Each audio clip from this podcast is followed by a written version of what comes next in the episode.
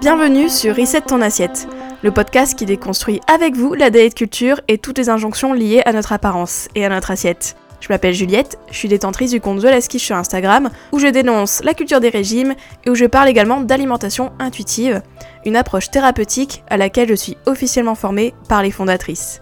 Je suis ravie de vous avoir sur mon podcast et je vous souhaite une très bonne écoute.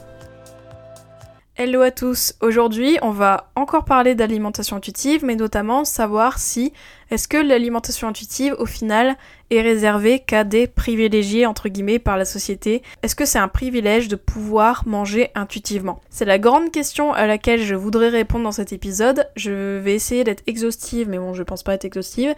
Mais en tout cas, c'est ce que je voudrais euh, vous partager, un peu mes réflexions par rapport à ce sujet, parce que ça revient souvent, d'ailleurs, cette question des privilèges par rapport à l'alimentation intuitive, notamment privilèges économiques. J'ai déjà eu pas mal des fois en DM sur Insta des gens, des voilà des personnes qui m'envoient des messages en me disant bah ouais mais euh, l'alimentation intuitive ok manger ce qu'on veut tout ça etc mais quid quand t'as pas de budget quid quand t'as pas de sous euh, quid quand euh, voilà t'as pas un frigo hyper rempli avec tout ce que tu veux etc. Ben, du coup on va parler de ça on va parler de privilèges économiques mais aussi d'autres privilèges bref est-ce que l'AI c'est juste un truc pour les privilégiés?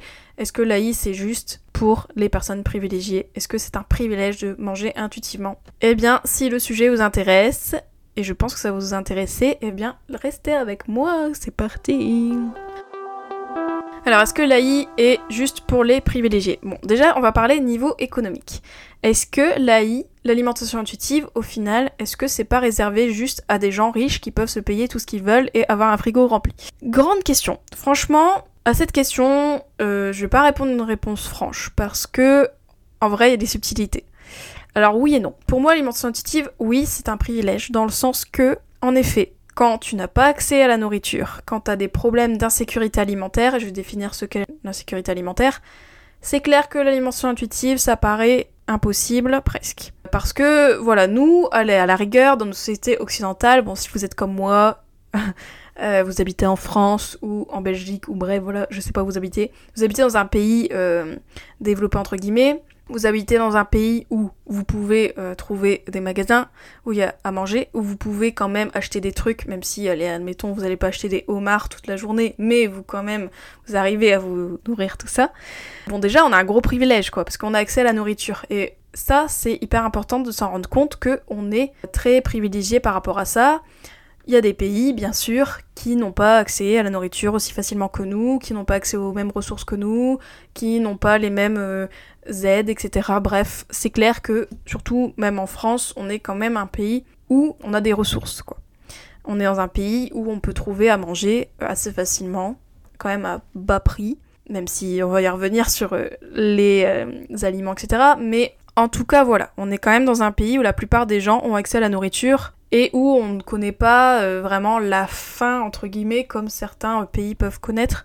On arrive quand même à manger notre faim. Donc ça, c'est un gros privilège. C'est clair que vous allez, euh, je sais pas, dans un pays d'Afrique euh, qui galère à avoir de l'eau courante ou à manger, c'est clair que l'alimentation intuitive, ce n'est pas possible. Enfin, voilà, faut être réaliste. L'alimentation intuitive, c'est hyper parlant quand on n'est pas en situation d'insécurité alimentaire. Et ça, la sécurité alimentaire, je vais vous en parler en fait ce qu'est la sécurité alimentaire, parce que c'est important de définir les choses.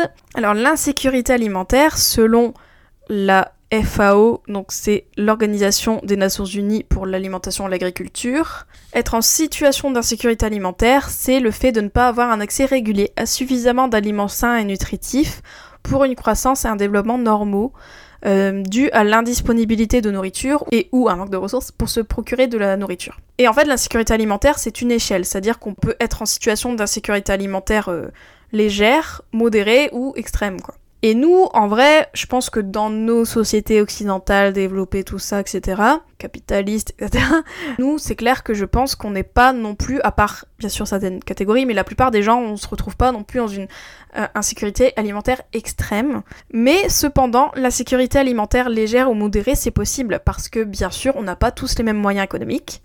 Euh, Il y a des gens qui peuvent se payer, comme je disais, des homards et tout, etc. Et pendant ce temps-là, il y a des gens qui comptent euh, les centimes pour se payer un paquet de pâtes. Ça, c'est clair et net. Ça, on peut pas.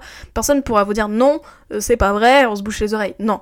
Euh, bien sûr, on n'a pas du tout les mêmes ressources économiques et c'est possible que, même en France, des personnes se retrouvent en insécurité alimentaire, que ce soit légère, modérée, etc. C'est sûr. Donc oui, on n'a pas tous les mêmes privilèges, donc l'alimentation intuitive, euh, c'est sûr que quand on n'a pas les mêmes ressources économiques, c'est difficile par certains aspects. Par exemple, c'est sûr que quelqu'un qui n'a pas les possibilités financières de s'acheter des aliments variés, etc., d'avoir accès à une alimentation variée, parce que mine de rien, bah voilà, euh, je pense que quelqu'un qui est en mode survie et qui a pas non plus le budget pour diversifier son alimentation, bah cette personne-là, ça va être plus compliqué l'alimentation intuitive parce que peut-être qu'elle a des envies qu'elle ne peut pas assouvir, parce que voilà. Euh, c'est clair, si t'as envie de quelque chose et que tu peux pas te le payer, ben voilà, c'est sûr que t'as une barrière, c'est clair et net. Par exemple, les fruits et légumes euh, sont par moment chers, surtout avec l'inflation, tout ça. Donc forcément, bah, il y a peut-être des gens qui vont pas prioriser d'acheter des légumes, mais qui vont prioriser d'acheter des choses qui tiennent au corps, des pâtes, etc., du riz, machin, enfin des féculents, enfin, vraiment des choses qui donnent plus de l'énergie que du bonus en nutriments, j'ai envie de dire. Enfin, voilà, je schématise, hein, mais voilà, et c'est clair que ces personnes-là, ben forcément, euh, elles n'auront pas la même alimentation que quelqu'un qui est plus euh, euh, riche ou aisé financièrement qui du coup va se payer plus de nourriture, avoir une alimentation plus variée parce que voilà, ça reflète ses compétences économiques, ça reflète le fait que cette personne-là peut se payer plus de choses que la personne qui du coup est plus en mode survie. Et en plus de ça, cette insécurité alimentaire, donc cet accès du coup bah pas forcément régulier à suffisamment d'aliments sains, nutritifs, tout ça, cette insécurité alimentaire, elle est liée au TCA parce que c'est clair que quelqu'un qui est en insécurité alimentaire, il va s'inquiéter par rapport à sa nourriture, il va y penser souvent. Il va peut-être pas assouvir toutes ses envies, du coup il va peut-être penser souvent à la nourriture parce que le cerveau, forcément, le corps, quand il a un besoin et qu'il n'est pas assouvi, va nous le faire penser, hein, euh, d'où les obsessions à la nourriture, etc. Et en plus de ça, il y a peut-être aussi une peur de manquer qui peut se développer parce que si tu sais que tu n'as pas accès à la nourriture tout le temps, bah les moments où tu as accès, tu vas peut-être plus manger, tu vas peut-être compenser, etc. Donc forcément, c'est clair que euh, une personne qui a moins de ressources économiques et qui est en situation d'insécurité alimentaire aura en fait un trauma identique à une personne qui est dans la culture des régimes et qui fait des régimes parce qu'au final, euh, c'est le même trauma. C'est-à-dire que quand quelqu'un se met en famine délibérément, c'est-à-dire se met en régime, hein, c'est une famine délibérée, c'est comme si la personne n'avait pas accès à la nourriture. En fait, le cerveau, pour lui, c'est pareil. Que t'aies pas accès à la nourriture pour des raisons économiques ou que t'aies pas accès à la nourriture pour des raisons par rapport au régime, etc., bah c'est la même chose en fait. Donc du coup, t'as le même trauma. Et donc, il y a ce côté compensation, etc., qui peuvent être totalement liés au fait que euh, tu es en insécurité alimentaire et qui est lié du coup à tes ressources économiques. Ça c'est sûr. Et en plus de ça, les personnes en précarité, les personnes qui sont plus pauvres, etc., qui ont moins de ressources économiques, ben elles peuvent plus aisément développer des TCA par rapport à ça, cette compensation, etc. Et en plus de ça, elles vont être plus stigmatisées que les autres. C'est-à-dire que, bah, comme je vous disais, euh, d'ailleurs, je pense que j'ai déjà fait un épisode où je parlais des privilèges, mais les privilèges, ça se cumule, et euh, les non-privilèges aussi quelqu'un qui est en situation de précarité, qui a moins de ressources économiques et qui n'a pas accès à une alimentation euh, qui compense, etc., qui peut-être mange plus à certains moments, qui du coup s'écoute moins que quelqu'un qui a accès à la nourriture ad vitam aeternam, tout ça, tout ça, eh bien peut-être que cette personne va prendre du poids, elle va être stigmatisée, et donc en plus, si tu es en situation de précarité et en plus tu as un poids plus élevé, etc., tu peux être encore plus stigmatisé, bref, pas évident. Donc là, c'est sûr que l'alimentation intuitive, dans ces cas-là d'insécurité alimentaire, qui est lié à des ressources économiques, c'est clair que ça va être difficile parce que forcément, c'est comme euh, un TCA qui se guérit pas en fait presque parce que bah le TCA euh, quand on veut par exemple contrer notre esprit qui est en mode euh, oh là là, j'ai pas accès à toute la nourriture, et eh bien du coup, souvent, le l'antidote entre guillemets, c'est aussi de se remettre dans une situation d'abondance alimentaire, c'est-à-dire se donner la permission de manger. Mais quid des gens qui ne peuvent pas justement avoir accès aux aliments, des gens qui n'ont pas assez à manger et qui du coup ne peuvent pas se permettre de se mettre dans un mindset d'abondance entre guillemets quoi? Et ben voilà. Donc c'est sûr qu'il y a des barrières à l'entrée pour l'alimentation intuitive, notamment économique. Après, euh, je nuance quand même ce côté-là dans le sens que Là, je parle des gens vraiment qui sont en mode survie dans leur euh, économie, dans leur alimentation. Par contre, bien sûr, c'est ce que je disais euh, tout à l'heure avec les homards. Typiquement, je prends mon exemple, je vais prendre l'exemple de n'importe qui. Bien sûr que moi j'ai des envies des fois, mais je peux pas manger ce que j'ai envie parce que je peux pas me les payer, parce que j'ai pas accès tout simplement parce que voilà, euh, je fais des courses, et ben voilà, j'ai des contraintes. Hein. par exemple, typiquement, je sais pas, je me réveille le matin, mais je crois que j'avais déjà dit ça dans un autre épisode. Tu te réveilles le matin, t'as une envie d'homard ou de, de carpaccio de poulpe ou j'en sais rien. bah ça, typiquement, mon envie, euh, je peux me la carrer. En fait, je peux me dire bah non, euh, je peux pas. du coup, bah je me rabats sur d'autres choses. Et c'est ok aussi parce qu'en fait, l'alimentation intuitive, à mon sens, ce n'est pas juste écouter ses envies et ne jamais être frustré. Bien sûr que la frustration, elle est intrinsèque à la vie d'être humain en fait. On est toujours frustré. Euh, des fois, on est frustré. Euh, des fois, on va aller au resto, on va prendre un repas, bah c'était pas ce qu'on voulait, ou c'était moins bon que dans nos souvenirs, ou j'en sais rien. On va être frustré. T'es à ton boulot, t'as envie d'un fruit, mais y a pas, et t'as juste un vieux euh, biscuit au fond de ton tiroir, bah tu vas manger ça, ou l'inverse, hein. un vieux fruit au fond de ton tiroir et t'as envie de biscuit. bref, voilà. Et donc forcément, la frustration fait partie du quotidien d'une personne lambda. Et donc cette frustration-là, en alimentation intuitive, elle est quand même considérée. Bien sûr qu'il y a des moments où on peut pas manger ce qu'on veut, on peut pas manger l'heure qu'on veut, on peut pas manger, etc. Et c'est ok aussi. Donc je nuance quand même par rapport aux situations en fait. Moi je pense quand même que par rapport à notre budget, on peut essayer j'ai bien essayé bah, d'avoir accès à une alimentation variée, même si je sais très bien qu'on n'a pas les mêmes ressources économiques et que c'est clair que on n'est pas tous égaux sur ce point et donc du coup c'est sûr que ça rend plus difficile le quotidien selon notre budget et nos ressources économiques, ça c'est sûr. Ça c'est sûr. Mais d'un autre côté, la frustration aussi, à une échelle qui ne tient pas de l'insécurité alimentaire, elle est euh, possible. Mais voilà, comme je vous disais, quelqu'un qui a une insécurité alimentaire, c'est clair qu'il va être plus handicapé, on va dire, par rapport à l'alimentation intuitive et le fait de l'appliquer. Donc oui, c'est un privilège quand même l'alimentation intuitive, même si, comme je vous disais, la frustration fait partie de l'alimentation intuitive aussi, et le fait que ben l'alimentation intuitive, ce n'est pas juste tout le temps manger varié, il y a des moments peut-être de notre vie, on va pas manger très varié, et c'est ok aussi, parce que voilà, le corps sait bien faire aussi, et sait gérer aussi des périodes où on a moins accès à certains types d'aliments, etc.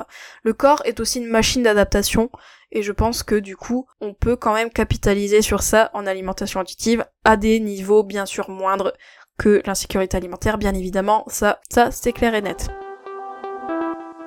Après, ce que je voudrais parler aussi par rapport à, aux privilèges, c'est par rapport justement à cette alimentation variée. Parce qu'on dit, oui, euh, normalement, votre corps, il va avoir envie de légumes, etc. Des fois, on va avoir des envies très euh, nettes de légumes, de fruits, etc. Et ça, il y a une condition qui tient du coup des privilèges parce que au final, quelqu'un, par exemple, qui n'a pas été élevé, qui n'a pas été éduqué à manger beaucoup de légumes et de fruits. Quelqu'un qui n'a pas eu accès à beaucoup d'aliments quand il était plus jeune, donc je je parle des légumes parce que souvent, euh, voilà, ce sont des catégories d'aliments auxquelles beaucoup de gens n'ont pas accès et beaucoup de gens n'ont pas été éduqués à manger des légumes. Enfin, je pense que il y a des gens, ils n'ont jamais euh, mangé de courgettes ou ce genre de choses. C'est ok, hein. No judgment, hein. Il n'y a pas de jugement là. Mais pour dire que voilà, ça c'est un privilège en fait d'être éduqué nutritionnellement c'est un privilège d'avoir pu manger des légumes quand on était plus jeune et du coup que notre corps, enfin plus jeune ou voilà dans notre vie, et que du coup notre corps peut les réclamer. Parce qu'en fait le corps peut juste réclamer les choses qu'il connaît. Il peut pas te réclamer un pané si t'as jamais mangé de pané. Il peut pas te réclamer une pêche si t'as jamais mangé de pêche en fait. On enregistre en fait les goûts qu'on mange, etc. Voilà. Et donc du coup, euh, c'est sûr que quelqu'un qui n'a pas été éduqué nutritionnellement, c'est-à-dire qui n'a pas été éduqué à manger des légumes, à manger des variés, etc. Tout ça, eh bien c'est sûr que cette personne-là, elle a moins de privilèges que la personne qui a eu accès aux légumes, aux fruits, nanani, et qui du coup, son corps peut les réclamer.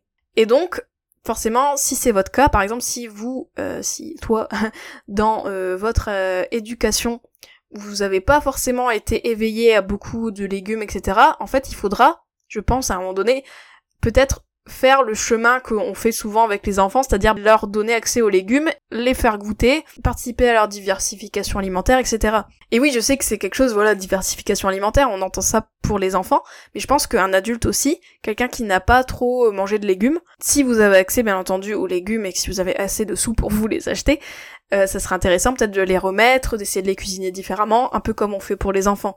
Parce que c'est comme ça que votre corps aussi pourra réclamer, et c'est aussi comme ça que bah déjà vous serez en bonne santé aussi d'un côté, parce que bah les légumes et les fruits, tout ça, ils ont quand même leur intérêt nutritionnel. Mais en plus de ça, vous aurez euh, peut-être la capacité à avoir une alimentation plus variée, parce que du coup, vous serez éduqué à manger des légumes, vous-même vous serez exposé vous-même aux légumes et aux fruits, et du coup votre corps pourra vous les réclamer. Donc c'est important aussi de, si vous le pouvez, faire aussi euh, ben, ce challenge-là de diversification alimentaire par vous-même. Mais du coup, c'est un privilège en fait d'avoir été euh, éduqué. Euh, moi, par exemple, typiquement, ma mère faisait pas trop trop de légumes. Bon, alors on faisait, hein, mais il y a des légumes que j'ai jamais mangés chez mes parents, que j'ai jamais mangé du tout, et qu'en fait j'ai découvert quand j'avais 20 ans ou 25 ans, quand j'étais en coloc et que ma coloc du coup et qui elle euh, bah, m'a fait dépanner, euh, m'a fait euh, goûter à des aliments, des asperges et tout que j'avais jamais mangé. Et du coup maintenant bah j'ai des envies de paner, j'ai des envies de pour ça je parle de paner parce que c'est vraiment un légume, c'est comme le rutabaga ou j'en sais rien là. Vous savez les genres de légumes oubliés machin, bah ça typiquement c'est des légumes si vous avez jamais mangé de votre vie, vous allez pas avoir envie de ces légumes. Et du coup moi en fait maintenant j'ai des envies de paner, j'ai des envies d'asperges alors qu'avant bah comme j'en avais très peu mangé, voire jamais mangé quand j'étais plus jeune, bah mon corps aurait été incapable de les réclamer. Et donc du coup c'est un privilège parce que moi en fait, bah ma mère elle faisait des repas tout ça et il y a des choses qu'elle achetait pas forcément parce que bah elle, elle avait pas été éduquée non plus à manger ce genre de trucs ou c'était plus cher etc. Alors que quelqu'un comme ma coloc qui elle bah voilà venait d'une famille plus aisée avait plus accès aux légumes etc certains légumes et du coup, bah, elle, elle avait euh, des fois plus envie de légumes que moi, qui ai moins été éduquée, entre guillemets, à l'accès à certains légumes, etc., etc. Donc ça, c'est clair que c'était un privilège, en fait. Si vous n'avez pas été éduqué nutritionnellement, si vous n'avez pas été exposé à certains aliments, etc., qui peut-être sont bénéfiques pour la santé, qui peut-être peuvent participer à une alimentation variée, bah c'est clair que vous n'allez pas avoir envie. Donc, vous avez peut-être été lésé, entre guillemets, euh, par rapport à ça. Donc oui, il y a des gens qui sont privilégiés par rapport à ce genre d'aspect et qui du coup, eh bien, en alimentation intuitive, c'est typiquement le principe dit sur la nutrition, c'est-à-dire vous éveiller à d'autres choses aussi par vous-même, comprendre un peu la nutrition, les fondamentaux, tout en étant flexible, mais qui du coup, faire en sorte que votre corps vous donne les clés aussi pour réclamer une alimentation variée et qui du coup participe à votre bonne santé sur le long terme, tout ça, parce que la nutrition, ça a quand même son intérêt, bien sûr. On ne l'oublie pas en alimentation intuitive. Attention, je précise juste que le principe sur la nutrition intervient en dernier dans le process d'alimentation intuitive, c'est pour une raison.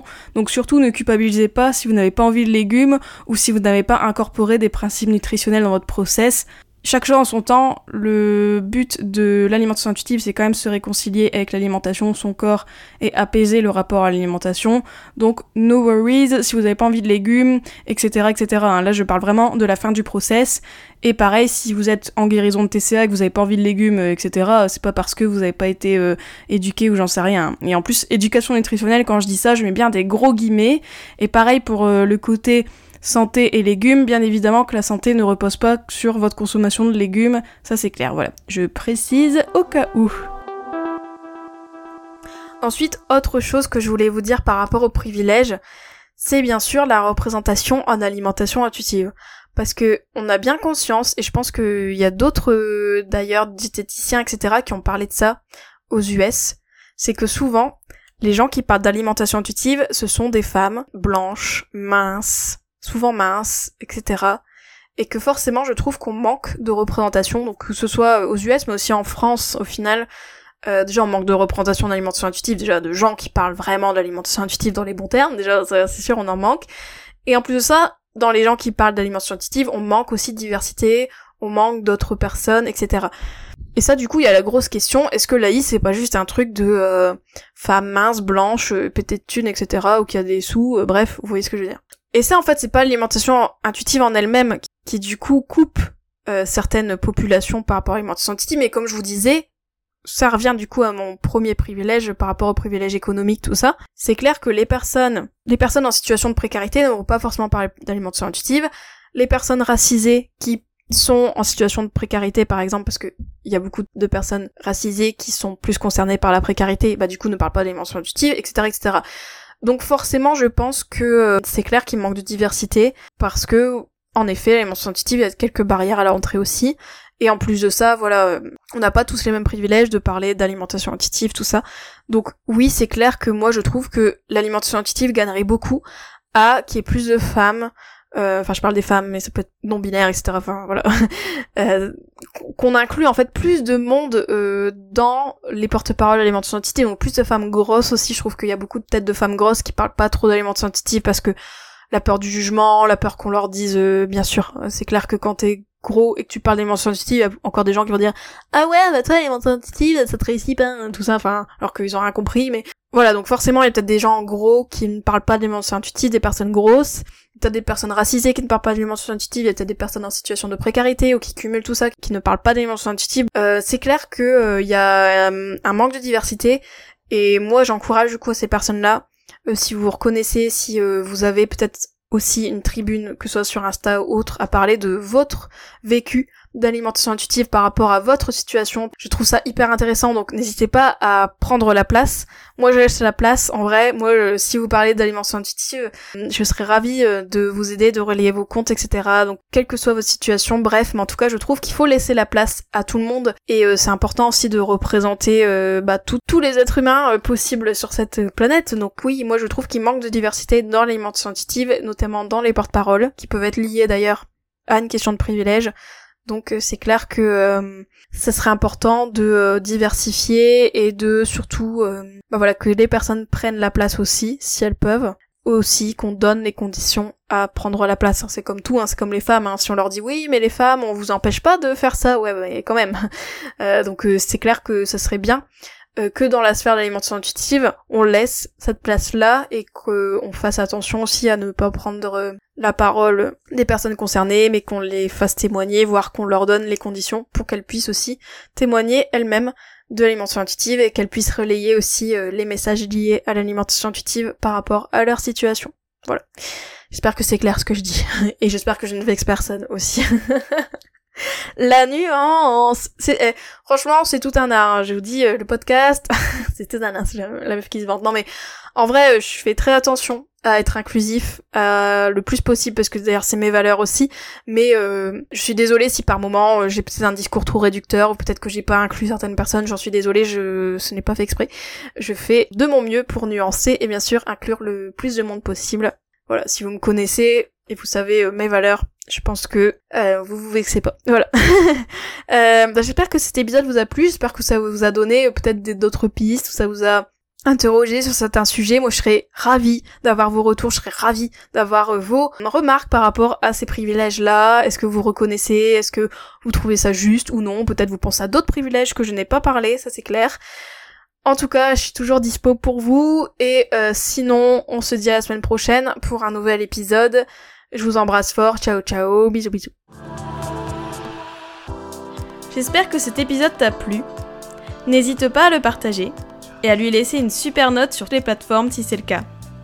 Vous pouvez toujours me retrouver sur mon compte Instagram TheLasquiche. Je vous dis à très vite pour un nouvel épisode de Reset ton assiette. Ciao